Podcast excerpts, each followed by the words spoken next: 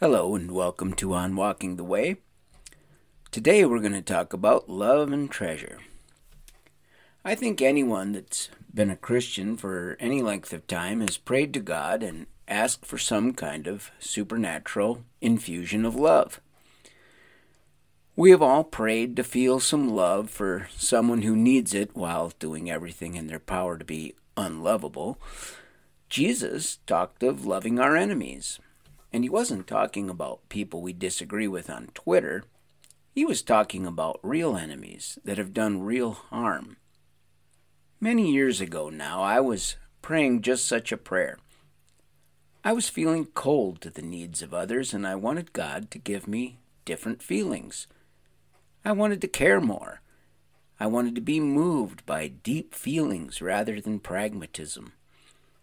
As I was praying, this half hearted prayer, which is motivated more by wishful thinking than anything else, something surprising happened. God answered me, and his answer surprised me even more than the fact that he answered me. He reminded me of the last line of this passage. Do not lay up for yourselves treasures on earth, where moth and rust destroy, and where thieves break in and steal. But lay up for yourselves treasures in heaven, where neither moth nor rust destroys, and where thieves do not break in and steal.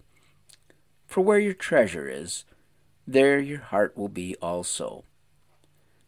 At first it seemed irrelevant. Then the lights began to flicker on for me. I realized that treasure does not have to be money. Treasure is anything I value. And for me, that is my time and my energy as much as it is money. I realized at that moment that love is an action. It is a commitment to the well being of another. Feelings don't lead us, they follow our love, and love is benefiting others at our expense. My heart will follow my investment. My will never strays far from the things I value, and the things I value are the things I invest in.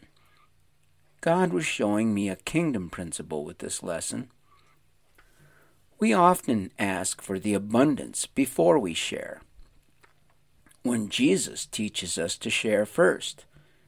Then you will never run out. I wanted God to give me feelings for people, thinking that when I had those, my actions would follow. But Jesus told me to love first, to give first, and my feelings would follow my treasure. This week, let's encourage each other to invest our treasure in people. The banks, as we have seen once again, are nothing like an eternal storehouse for our treasures. They pass away like everything else on this earth. The kingdom of God is people. To invest in them this week is to put our treasure into an investment with true eternal value. Have a great week.